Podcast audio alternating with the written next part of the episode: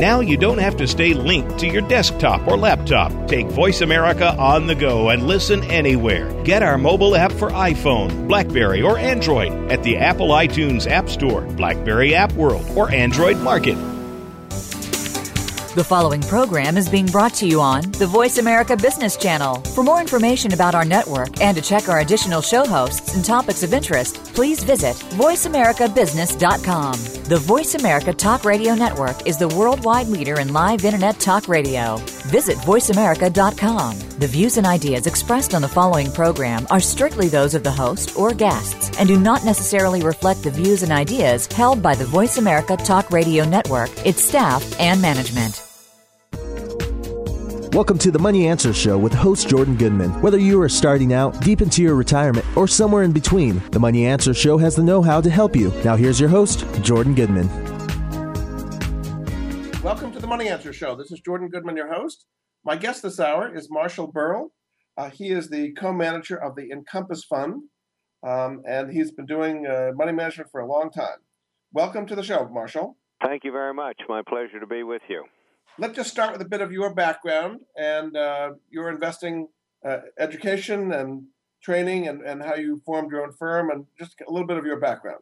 Sure. Uh, I, uh, I'm by training, I, I'm a lawyer and I practiced law in San Francisco for a number of years and decided to make a career change uh, in the uh, early uh, nineteen eighties. It's been, been a while, and I've been in investment management since that time.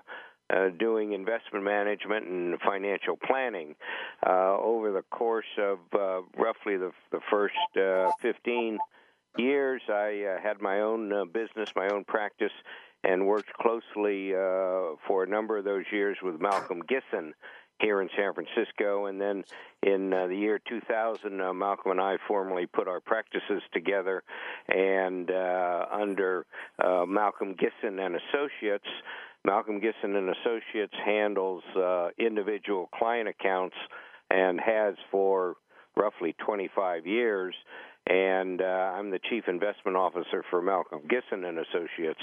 Then uh, in the year uh, two thousand six, Malcolm and I founded and uh, started and uh, currently co-manage a mutual fund, a uh, regular no-load mutual fund, Uh, Encompass Fund, and I say a regular no-load mutual fund because a lot of people think of uh, hedge funds these days, but we're not a hedge fund. We're a uh, registered, S E C-registered mutual fund uh, under the ticker E N C P X, Edward Nancy Charles Paul X-Ray, and um, uh, we've had uh, the mutual fund for a little over six years now, and uh, it's uh, uh, it's done uh, very well Uh, in periods of time and uh, not so well in other periods. Give me what has been the track record of the fund compared to its benchmarks. Uh, well, the benchmark that we use, and we need to have a benchmark, is the Wilshire five thousand. It's really not a good uh, a good benchmark for the fund. The fund is set up, uh, as I stated, as a no-load fund, and there's no twelve B one, so we try and uh, we feel it's quite shareholder-friendly. And it's uh, designed uh, and does invest in any market capitalization size company on a global basis, and also any industry or sector where uh, Malcolm and I uh, feel that there's a good uh, long-term capital appreciation opportunities, which is the objective of the fund, long-term capital appreciation. And uh, when we started the fund, we had uh, been invested, been investing uh, for individual clients in a lot of uh, resource companies, commodity companies, the precious metals, industrial metals, uh, different types of energy. And uh, we liked uh, the outlook uh, for those areas uh, in two thousand six. We continue to like it, so there's a focus of the fund on uh, commodity companies. Uh, we, we're stock investors, uh, company investors. We buy stock. We're, we're not doing futures. And uh, we still think that there are a number of reasons why the precious metals, uh, gold and silver, Uh, palladium, platinum, which are generally included in that, and the industrial metals such as uh, copper and uh, some of the lesser-known ones such as vanadium and antimony uh, are very attractive, as well as uh, various aspects of the energy uh, industry, and, and particularly now, uh, for different reasons, we we like uh, uranium. uranium companies, and we like uh, we think natural gas looks like it's bottomed and is uh, has headed up and, and is likely to continue to do so. So uh, we're going to get into the details of all these different areas, but just what what has been the performance? Like, the Wilshire five thousand is your benchmark. What has been the performance, say, last one, three, five years compared to your benchmark? Well, we're we're certainly behind the benchmark for the one year, and uh, three three years we're around even, and five years. Uh, two thousand eight, which was a bad market for everybody, was a bad market for Encompass Fund, and we were down uh, about sixty percent, but then uh, we stuck with what uh, we believed in, the companies we believed in, got rid of some of the companies we Uh, felt were weaker, and then we're up one hundred thirty-seven percent in two thousand nine and sixty percent in two thousand ten, down some in uh, two thousand eleven, and year-to-date we're down some. And uh, the S E C requires us to say, and it is correct, that past performance is no guarantee of future results, uh, good or bad. So the fund is, is volatile, has been, because we invest in a lot of small-cap stocks, uh, a lot of smaller companies uh, that are more volatile by their nature, as well as the uh, commodity companies. An interesting aspect about the commodity companies is uh, a lot of the stocks, a lot of the companies uh, over the past year, fifteen months, have been trailing uh, the price of gold. For example, gold has a commodity this year is up uh, about eight percent year-to-date, but the an index of uh, junior mining companies, uh, primarily gold mining companies, is down about ten percent. So there's a disconnect, which we think uh, presents one of the opportunities for investors at this point in time. Uh, everybody talks about buy low, sell high. It's it's not human nature. Human nature with the stock market is you tend to buy high and then sell low. You buy when it looks very attractive, and, and then it may go down some, and you say, oh, my gosh, I made a mistake, and they sell. So they end up buying high and selling low. The exact opposite of what you should be doing, and it's it's uh, but it's it's human nature. We're going to get into the details of what you have in the fund and your investing philosophy, but just an overall question, as far as picking mutual funds, uh, what kind of mistakes do most investors do when they're picking mutual funds, and why would it be appropriate to put money in your fund? It sounds like it's been quite volatile, as you were saying. Uh, the, the, probably a... a um... primary mistake they make is going solely on past performance and generally on the more recent past performance rather than looking at what the uh, fund's objectives are and how the uh, manager or managers have done compared to what their uh, objectives are for that fund.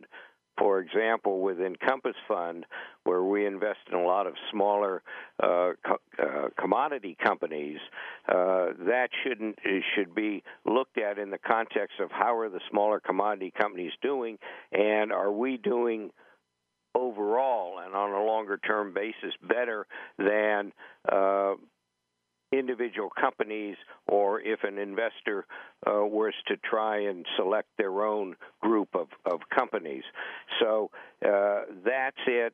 Uh, going uh, primarily by a ranking or rating that uh, the various services put out without looking behind what has created that uh, those numbers or stars or the ranking or the rating is another mistake that Uh, investors uh, often make with regards to mutual funds. And how about fees? Do they pay appropriate attention to fees, or are fees not that important? Uh, the, the answer is yes to both. They should pay attention to fees. Uh, sometimes uh, fees of, of a particular fund are, are considerably higher than, than the peer group, but they're, they are less important than often is given uh, credence to, because the fees come uh, come out and determine are, are utilized in connection with what those uh, performance numbers are, how the fund is done over uh, some Uh, period of time. You mentioned one, three, five years. And so Uh, they are important, and they're particularly important with bond funds where you don't have a lot of differentiation between the uh, returns. So uh, higher fees are going to result in lower returns. But with a with a mutual fund, and, and it's one of the big questions that's going on in, in the industry and among investors these days is uh, mutual funds tend to have higher uh, expense ratios than do uh, E T Fs, exchange-traded funds, and to what degree is that of consequence? We think uh, it, it's of consequence if you're comparing apples to apples, that is an index mutual fund to an index E T F. But if you're looking at an actively managed mutual fund, such as Encompass Fund, and, and to say that the expense ratio is something higher than an E T F is comparing apples and oranges. Uh, the, the expense ratio for Encompass Fund, and again, when we set up the fund, we wanted it to be shareholder-friendly, has a fixed expense ratio. It's a one percent management fee and a forty-five uh, basis points, uh, forty-five one-hundredths of a percent for a service fee, and the management company, which, which is um, Brick Asset Management, owned uh, by uh, Malcolm Gibson and myself. The management company pays the lawyers and the accountants and all the multitude of expenses that, that a mutual fund has or any other kind of uh, investment has. And so it's a fixed expense ratio of one point four five percent for the Encompass Fund. Before we go to break, let's just do some of the basics on the fund. What is the minimum investment in the fund? Uh, minimum investment is five thousand dollars for a regular account, two thousand five hundred dollars for a retirement account, uh, or two thousand five hundred dollars with a uh, ongoing monthly or quarterly uh, minimum investment uh, uh commitment to, to the fund. So basically five thousand dollars or two thousand five hundred dollars. And what is the um, uh, website for the fund to find out more? Uh, the website to find out more, which we certainly encourage people to do, is w w w dot encompass fund dot com. And as I say, the uh, ticker symbol, and it's on uh, all of the financial websites, is E N C P X, Edward Nancy Charles Paul X-Ray. Is it Encompass Fund singular or plural in the web website? Uh, either. It, it uh, Encompass okay. Fund, the uh, trust under which Encompass Fund is set up is, is plural, but the fund itself is singular. But uh, either singular or plural uh, at the website gets you to the website.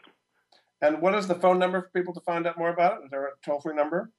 Uh, the toll-free number uh, would be, and, and they would reach uh, the transfer agent, which can, which can answer a multitude of questions, would be eight eight eight, four six three, three nine five seven. Very good. Okay, we've got the basics out of the way. We're going to go to a break, and then we're going to get back into the details of your investing strategy, what some of the things you like now are. Uh, this is Jordan Goodman of the Money Answer Show. My guest this hour is Marshall Berol, uh, who is the uh, Chief Investment Officer at the Encompass Fund, and we'll be back after this.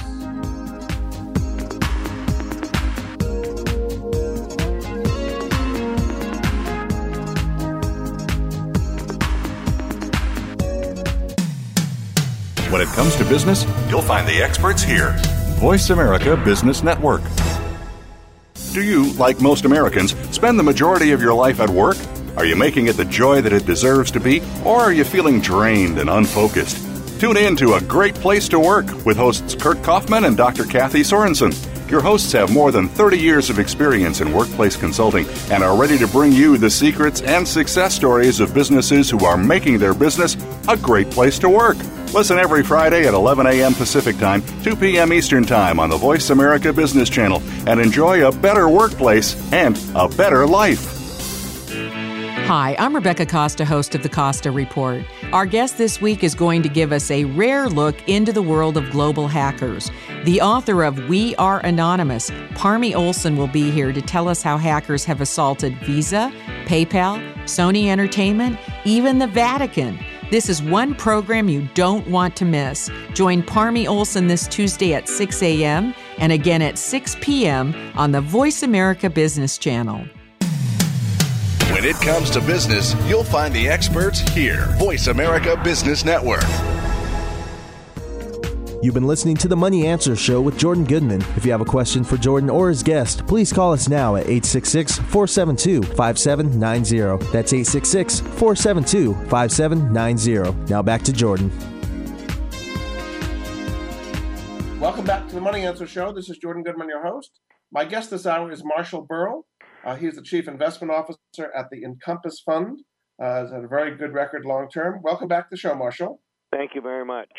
One of your big areas is resource companies, um, and we're going to go through them in detail. But before that, kind of give me an overall view of why you think resource companies at today's levels uh, are good to invest in. I mean, there's been an argument that the development of China and India and Brazil has been very strong, and that's been a, a pull on resource, but that those uh, economies are slowing down dramatically and therefore will use less resources. And so a lot of these companies have taken a pretty big hit. Why do you think that's not the case?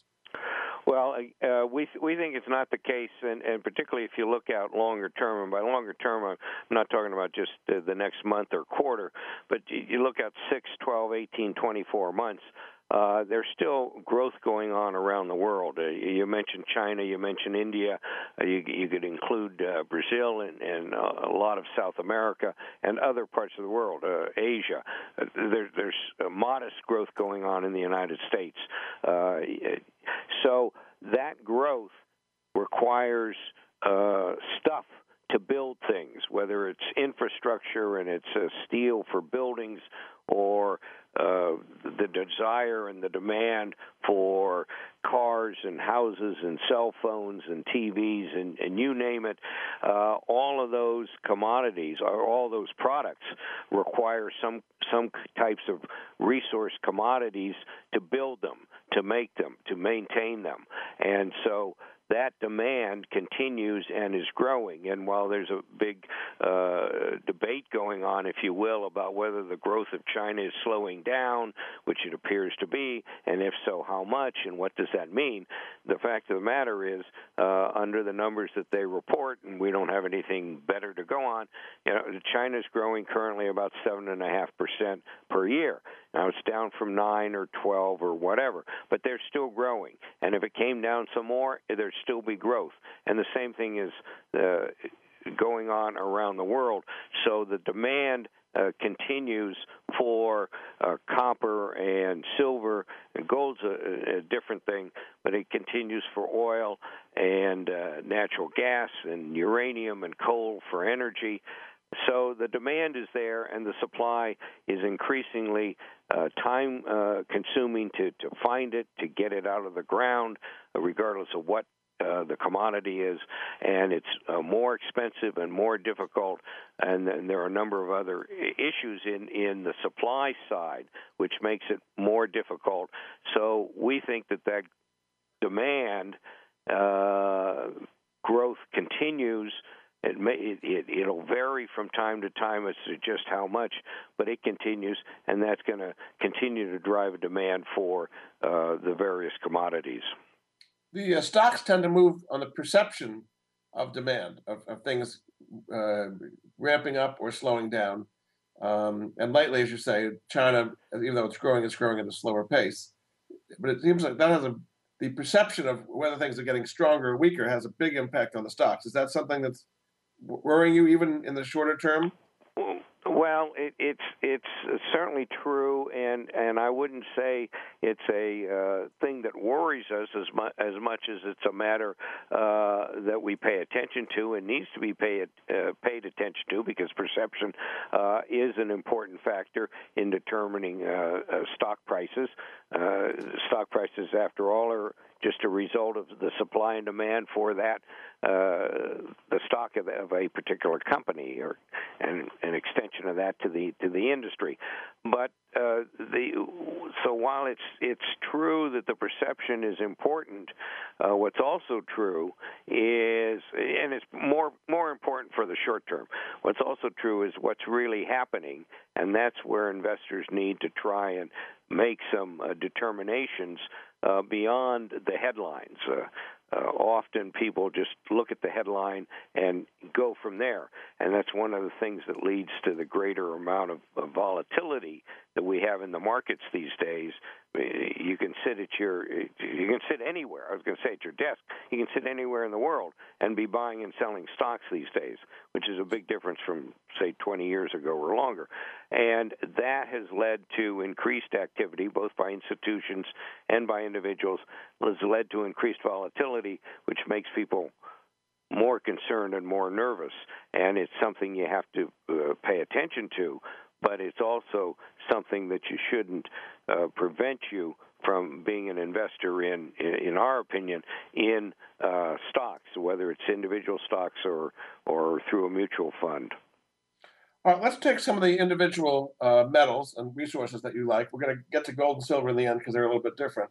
Um, let's start with uranium. Uh, what is the case for uranium, and how are you playing that, and particularly in light of the Fukushima disaster in Japan, and they've going to get rid of nuclear there. The Germans are going to get rid of nuclear um, because of that incident. Nuclear has a very bad reputation these days. Why do you still like uranium and uranium stocks? Uh, because because of, of those factors, if you will. Our, our basic underlying uh, investment approach is value-oriented. We want to buy something that we think is uh, is on sale in the stock market, a company that is selling for less than it than it should be, because of various factors, including perception that we've talked about, including what's going on uh, around it, what's going on in the industry. So we like to buy stocks that we consider to be uh, value plays, and we're also contrarians. We think the best opportunity for long-term capital gain is when you're buying low and then ultimately selling uh, high, and you get to buy low when things are out of favor, and that's That's the contrarian's view. Uh, with uranium in particular, uh, Fukushima uh, disaster in uh, March of two thousand eleven uh, brought to light again the potential problems uh, with nuclear reactors, which uh, which there are about four hundred forty operating around the world, about one hundred four in the United States, and uh, the potential problems uh, or accidents or difficulties that can arise from Uh, a problem with a nuclear reactor. Uh, Japan announced that they were uh, shutting down their nuclear reactors. Uh, the nuclear reactors are used to generate electricity, which is increasingly uh, important in this world as more and more people get electronically uh, hooked up. Uh, and so electricity is extremely important and, and continues to grow uh, uh, globally. The companies that are producing uranium uh, went down in the marketplace because there was concern about uh, Japan. Uh, Germany announced that they were going to do a ten-year phase-out of uh, nuclear energy, and uh, which, which was somewhat related to Fukushima, but also was related to uh, German politics. Uh, the Green Party is is. pretty influential in Germany. And in any event, people got concerned, and uh, the stocks went down. They went up a little bit uh, a few months later, and then they uh, have gone down, and they've continued to go down, although they're starting to go up. The price of uranium, uh, which on, on the spot market, and, and there's no real futures market for uranium as there is in gold or silver or copper. Uh, the price of uranium uh, went from uh, the spot price Uh, and most of the contracts are on long-term, but using the spot price, went from sixty-five dollars down to forty dollars. It's currently around fifty dollars. Has been for some period of time. But the demand for using nuclear plants to generate electricity presently uh, continues, and a number of plants are being built around the world, including tw- uh, twenty in, in uh China, a number of them, interestingly enough, in the Middle East. A couple have been approved in the United States. The demand for uh, uranium to fuel those nuclear plants increases, and the supply, again, is difficult. Germany is now uh, rethinking exactly what they're going to do with their nuclear policy. They said, well, we're going to take our nuclear plants offline and get increased le- electricity from France. France generates eighty-five percent of its electricity from nuclear power. So uh, th- there's kind of a circular thing there. Uh, Japan uh, has said that they and is in the process of uh, reinstituting some of their nuclear plants. So uh, in the meantime, uh, over a good number of years, the world has used one hundred eighty million pounds of uranium a year to fuel the current nuclear plants, let alone the ones that are being built and will be coming online over the next few years. The world's produced about one hundred ten million pounds, and the deficit has been met by above-ground inventories that were built up over the uh, uh, seventies and eighties and nineties, as well as decommissioning the Soviet uh, nuclear fleet. That agreement with uh, what was the Soviet Union and the, uh, between the Soviet Union and the United States and is now Russia, uh, Putin has said that agreement, when it uh, expires uh, next year, is not going to be renewed, or if it is, it'll be at extremely far higher rates. So the supply deficit that we've had for the past number of years has been met uh, by other than new production is going to greatly decrease, and we think there's going to be increased demand for new production of uranium, and there's only uh, a couple of uh, dozen uh, companies worldwide that produce uranium, and we think companies that are in the uranium business, either producing it or exploring for it and will get into production, are extremely undervalued currently and uh, make a, a very compelling uh, investment argument. What would be one or two of your favorites in the uranium area? Well, the uh, the large eight hundred pound gorilla, if you will, actually there's two of them. The better-known one and uh, the one that's easier to buy in the United States is Cameco, which is a Canadian-based company, trades on the New York Stock Exchange uh, under the symbol C C J. And uh, Cameco produces about twenty percent of the uranium produced in the United States. Another vertically integrated, they they... produce uranium, they build nuclear power plants, they maintain them, is Areva, which is a French company which is uh, publicly traded, majority owned by the French government. Uh, and, and so there's those are two large ones. We, as I mentioned, Uh, prefer smaller companies when we can find them uh, to that are good, solid companies, because we think there's better uh, upside and better risk-reward ratio. And and uh, one company that we've been uh, invested in uh, for several years and have done well is Uranium Energy Corp, which is uh, traded on the New York Stock Exchange under the symbol U E C. And we think Uh, U E C, which started production in South Texas in uh, the end of two thousand eleven and is increasing production both at their existing uh, operation and bringing some new operations online, uh, is, is is very attractive. And uh, so those, those are a couple of companies. Okay. Very good. All right, we're going to take a break. Uh, this is Jordan Goodman of the Money Answer Show. My guest this hour is Marshall Berol. Uh, he is the Chief Investment Officer at the Encompass Fund, uh, and we're going to get into more of his holdings and uh, why he likes them after this.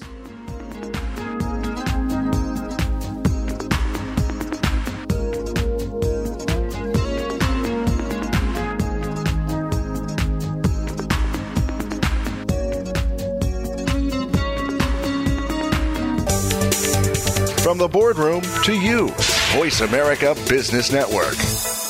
What does a visual workplace mean to you? How does it contribute to operational excellence?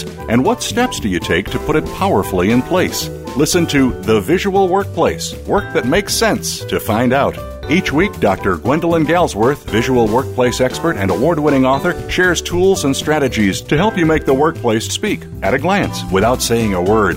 Learn to work safer, faster, better, and at far less cost no matter what business you're in. Tune in to The Visual Workplace every Tuesday at four p.m. Pacific, seven p.m. Eastern on Voice America Business.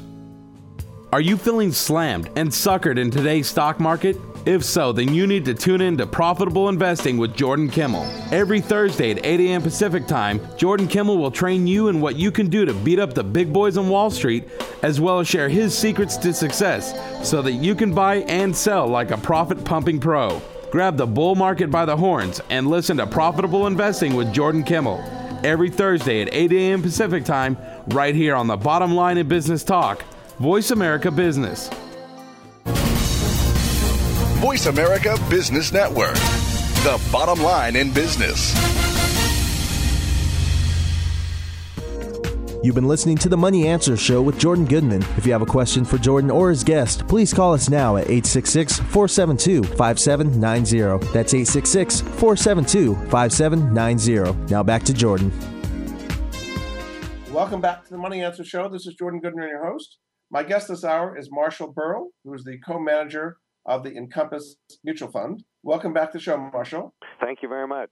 All right, we talked about uranium. Let's talk about some of the other uh, uh, metals that you like. You, you invest in what are called rare earths, uh, I guess, and, and these are not well understood or known, but they're quite crucial. What, what is the uh, case for rare earths, and what are some of the companies you like in that area? Yeah, the uh, case for rare earths and some of the uh, lesser-known industrial metals are, again, uh, going back to supply and demand. Uh, supply is difficult, and demand continues a lot. Uh, the rare earths and some of these other uh, metals, such as uh, vanadium and antimony, are used in a variety of industrial purposes, including a lot of electronics and uh, increasingly being used for uh, in medical applications and other things. And uh, it's, again, supply and demand. Uh, the, the supply is difficult, and there's an added uh, aspect to that. A lot of these industrial commodities supply is mainly sourced out of China these uh, these days, and the end users, the manufacturers of uh, cell phones or uh, electric batteries uh, or uh, the variety of commodities that use rare earths or antimony or vanadium or cobalt uh, are increasingly concerned when the major supplier is China, which increasingly is uh, utilizing that dominance to try and get manufacturing done in China and putting export quotas and tariffs on the export of the commodities from China. So, so in the demand, uh, or excuse me, in the supply side, you have the, the problems you have with any other commodity of, of finding it, getting the permits, the environmental issues, uh, the, the time involved in uh, the permitting and environmental issues, dealing with the local peoples, regardless of what the, who the local peoples are anywhere in the world. And so there's increased uh, difficulty and cost in getting uh, the material out of the ground. With regards to the uh, the supply side, increasingly with these other uh, with these rare earths, uh, uh, vanadium, for example, and vanadium, uh, you have the, the issue where China is the main supplier, and the uh, end users uh, aren't comfortable with that situation, and governments, which also use a lot of these commodities for military systems and, and military purposes, such as England and Europe and the United States, are concerned if the supply is primarily out of China, and the United States doesn't have a supply, for example, of vanadium. Uh, we like a company that's developing a vanadium project in Nevada by the name of uh, American Vanadium Corporation. Uh, A V C trades uh, on Toronto and the uh, over-the-counter Q X market here in the United States.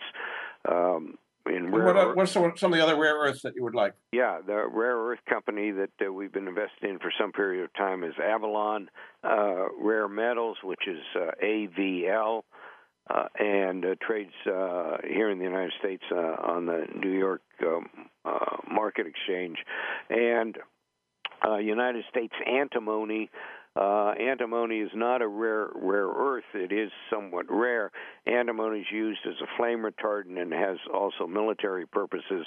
And United States Antimony, which has been a very, very successful investment for Encompass Fund, uh, having gone over the last uh, fifteen months from forty cents to two and a half, two dollars and seventy-five cents, uh, is a company that uh, has antimony Uh, mines in uh, Mexico, which they're increasing production out of, and they also do the milling and the uh, smeltering of antimony. And we think uh, antimony, which is, again, uh, sourced primarily out of China these days, but uh, increasingly users and governments want uh, supply coming from other than China. So it's another area that's very interesting.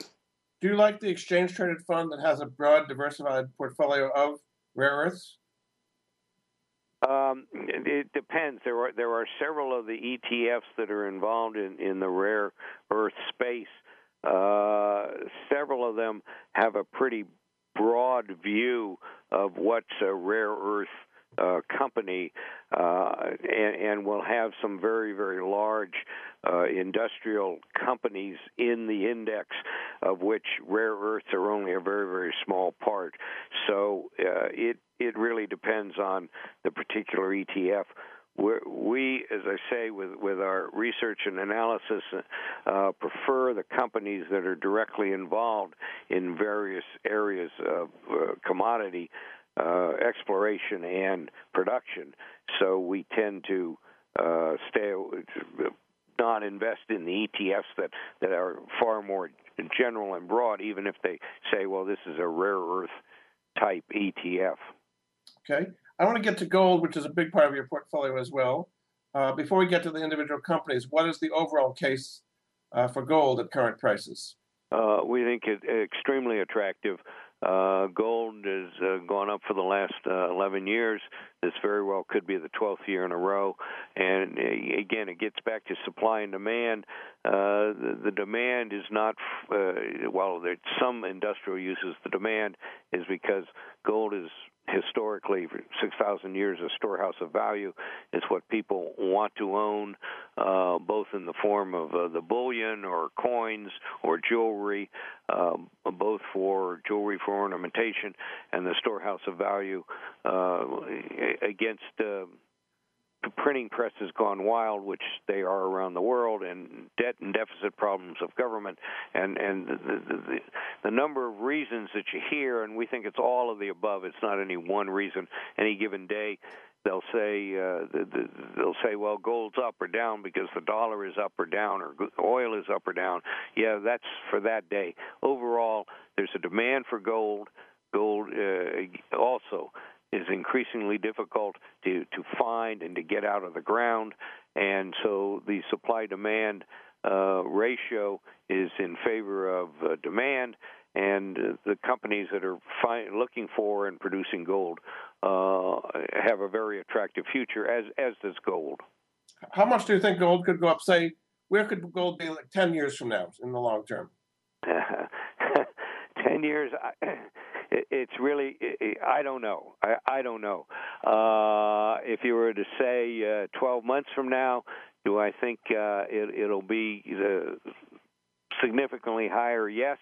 Uh, I sometimes get the question, we sometimes get the question, you know, will it be uh, hit new highs? And, and the high currently is about one thousand nine hundred twenty-five dollars an ounce. Uh, will it be over two thousand dollars? Wouldn't surprise me at all. For a number of months, gold traded in a range between fifteen forty uh, dollars an ounce and sixteen forty dollars an ounce. A couple of weeks ago, it broke out of that range. It's now just a touch under seventeen hundred dollars an ounce, and uh, it it appears that it is uh, it broke out of this uh, trading range, and uh, it's now Uh, consolidating, basing, whatever you want to call it, uh, for a move through seventeen hundred and then uh, far higher. And it's it's on technical reasons partially, but primarily it's on the underlying fundamental reasons. The people, and the people being individuals and governments, want to own gold for a variety of reasons, uh, and and they prefer to be changing some of their paper currency, whether it's dollars or euros or whatever, into gold. And we think that definitely will continue. So as far as in a way to play gold, do you play the exchange-traded funds that own gold, like a G L D or I A U, or do you play the, uh, as you say, the mining shares in general, in general have underperformed uh, gold itself? Which is the best way to play it at, at today's levels? Uh, we we believe that uh, the mining stocks is the best way to play it because of that divergence, that underperformance of the mining companies versus uh, gold, and it's also the same case with silver, but uh, versus gold. Now, for people that don't want to take the time to uh, look at the, the mining companies, or uh, hopefully uh, take the time to look at uh, something like Encompass Fund and decide to invest in it.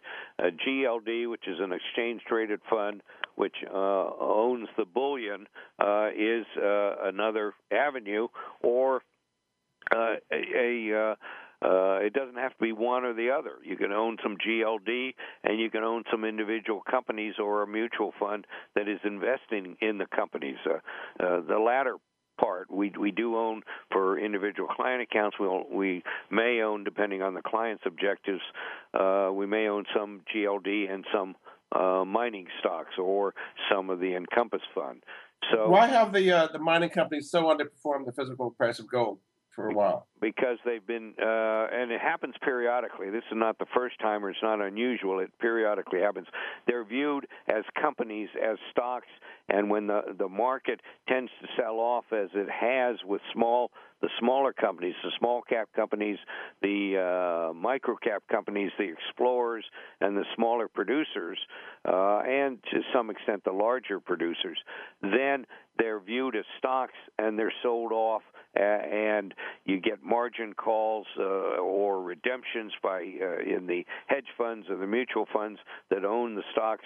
So the stocks sell off and, and uh, sell off in a greater proportion than the metal prices warrant, and that's what's been happening over the last year or so. It, it, it appears to be reversing over the last month or two. And as I say, we're not short-term traders, but you, you look at these types of uh, factors to try and determine where the longer-term move is, and we feel that that disconnect between the prices of the companies and the metals is once again changing in favor of the companies. What would be a, one or two of your favorites in the small cap gold uh, mining space? Uh, a couple of favorites. Uh, one would be uh, Gold Standard Ventures, which is uh, an exploration company uh, in Nevada. Uh, they've uh, done some drilling. They've had some uh, very outstanding results. It's still very early.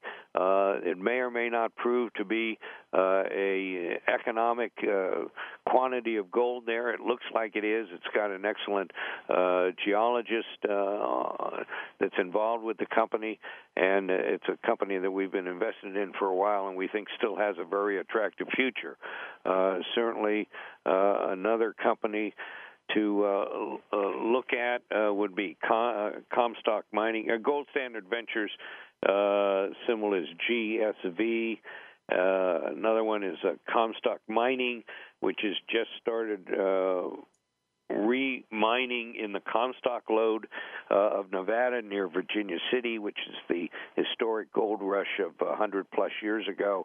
And uh, uh, Comstock Mining, which symbol is L O D E, LODE, uh, has consolidated the land claims in the Comstock area and uh, just uh, recently started uh, mining gold there again. Uh, and we think uh, that's uh, certainly another attractive uh, up-and-comer. Very good. Okay, we're going to take a break. This is Jordan Goodman of the Money Answer Show. My guest this hour is Marshall Berol. Uh, he is the co-investment manager of the Encompass Fund. Uh, we're talking a lot about precious metals and metals as a, a way to play growth in the world. We'll be back after this.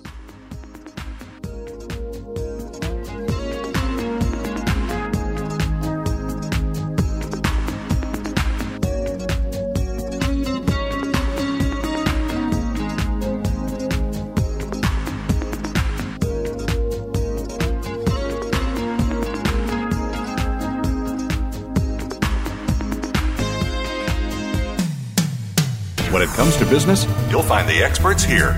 Voice America Business Network.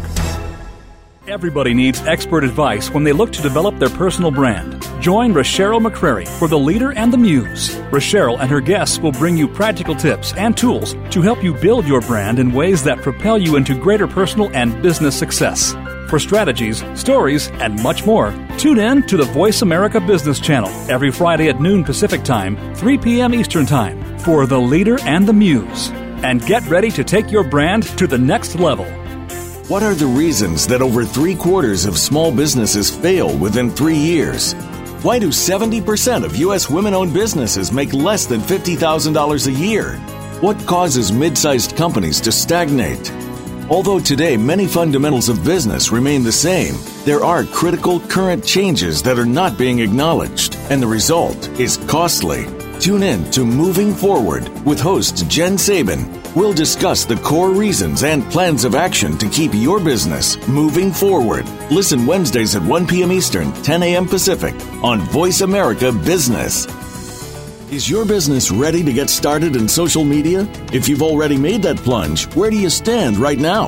Are you using it to stay ahead of your competition? Or are you feeling a bit lost? Tune in to Social Media Pearls with host Shirley Williams. Shirley and her guest experts are here to answer your questions as well as focus on areas where you should have questions. It's everything you've always wanted to know about using social media for business. It's Social Media Pearls, live every Thursday at eight p.m. Eastern Time, five Pacific, on the Voice America Business Channel.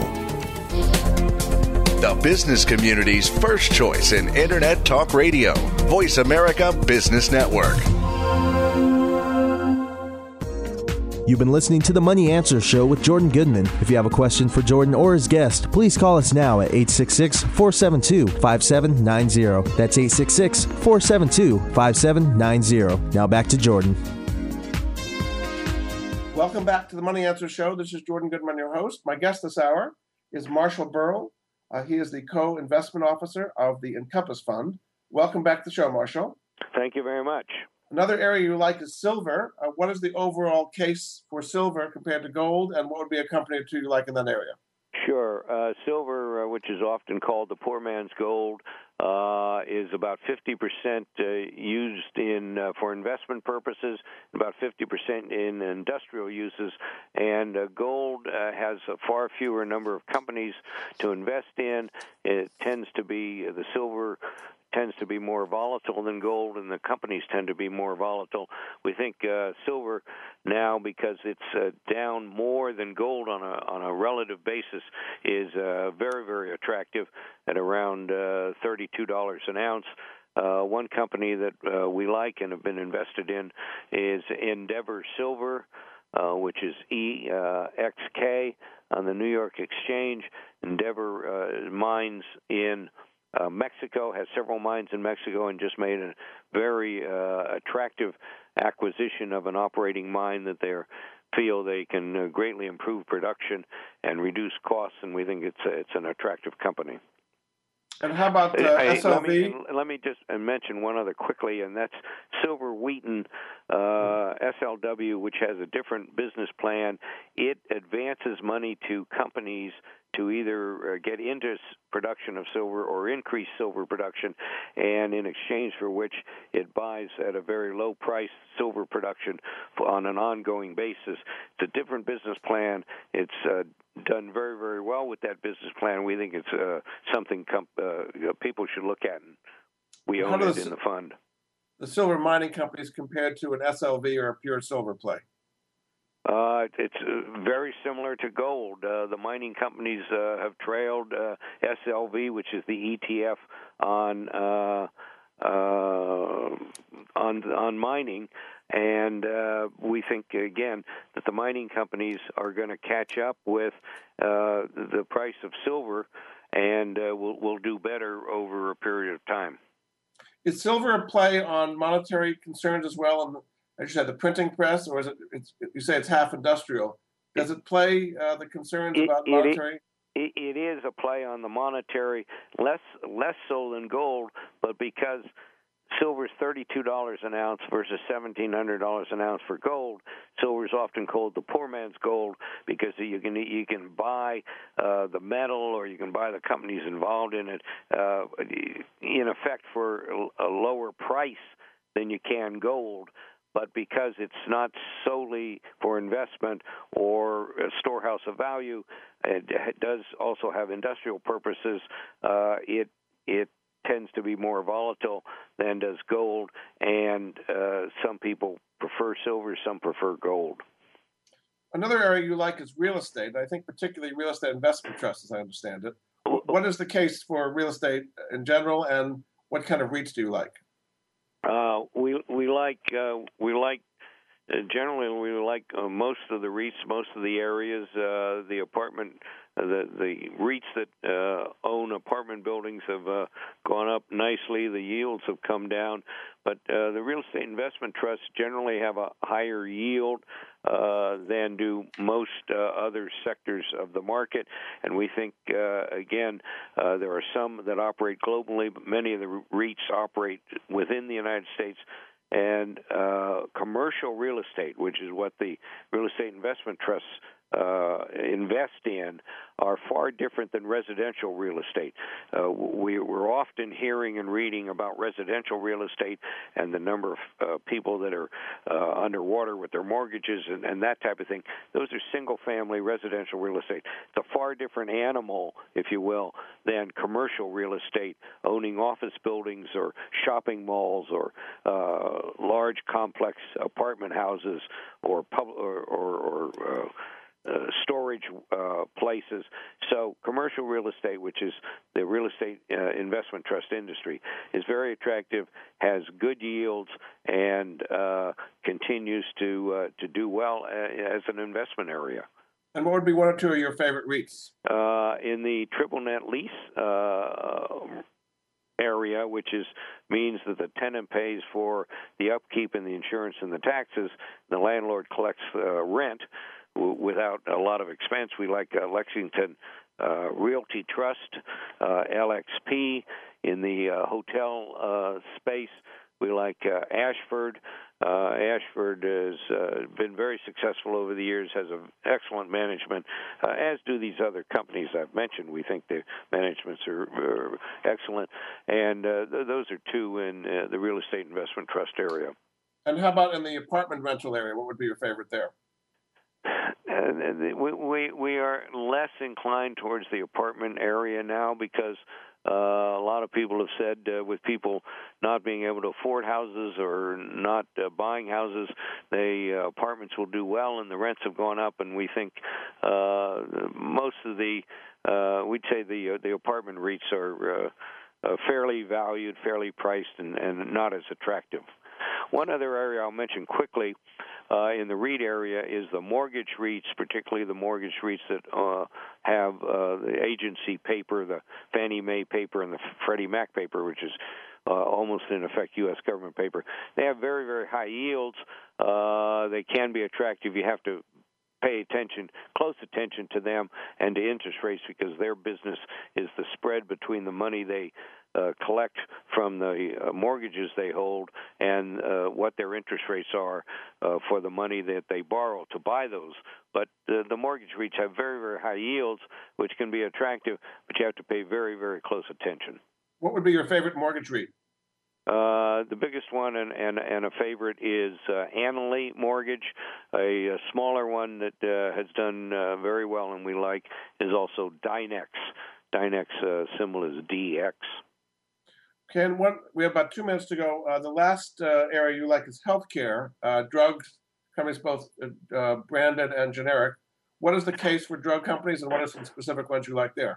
Uh, the drug companies or the general healthcare area is um, healthcare continues to be important. More and more people are living to uh, older ages. Uh, they they they need uh, they need healthcare. They need uh, drugs. They need uh, different procedures, and uh, so we we think uh, healthcare, which is a very broad area, one one company that we're invested in, uh, and we think is very attractive, is Delcath, uh, D C T H, which has a new system for uh, utilizing uh, chemotherapy Uh, in, in the body, particularly to, to the liver. Uh, they uh, have been approved in Europe. They've got an application to get approved in the United States. And uh, we think uh, the uh, it's, a, it's a very attractive company that has just gotten out of the development stage and into the uh, operating company stage and is attractive. Um, and is there anything in the generic drug area that you like?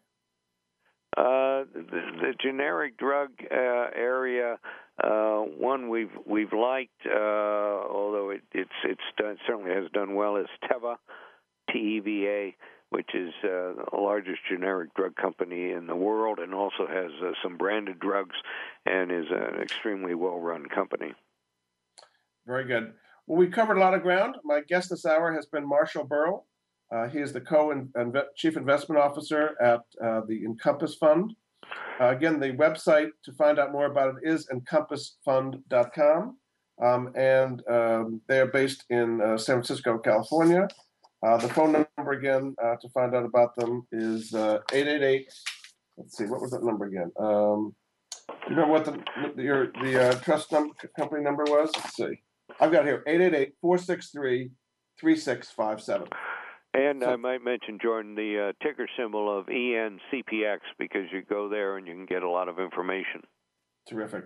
Well, thanks so much, Marshall. We've really learned a lot about investing around the world and your uh, approach to it, and uh, you've been a great guest. So thanks so much. Thank for being you very Money much, Answer. Jordan. I've enjoyed it.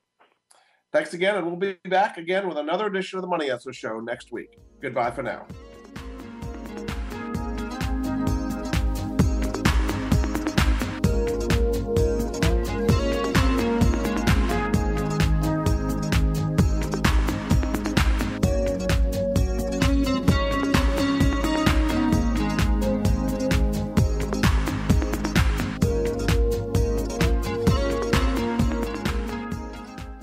Thank you for joining Jordan Goodman and the Money Answer Show. If you have a question for Jordan, please visit his website at w w w dot money answers dot com and be sure to tune in every Monday at twelve p m Pacific Standard Time right here on Voice America Business. See you next week.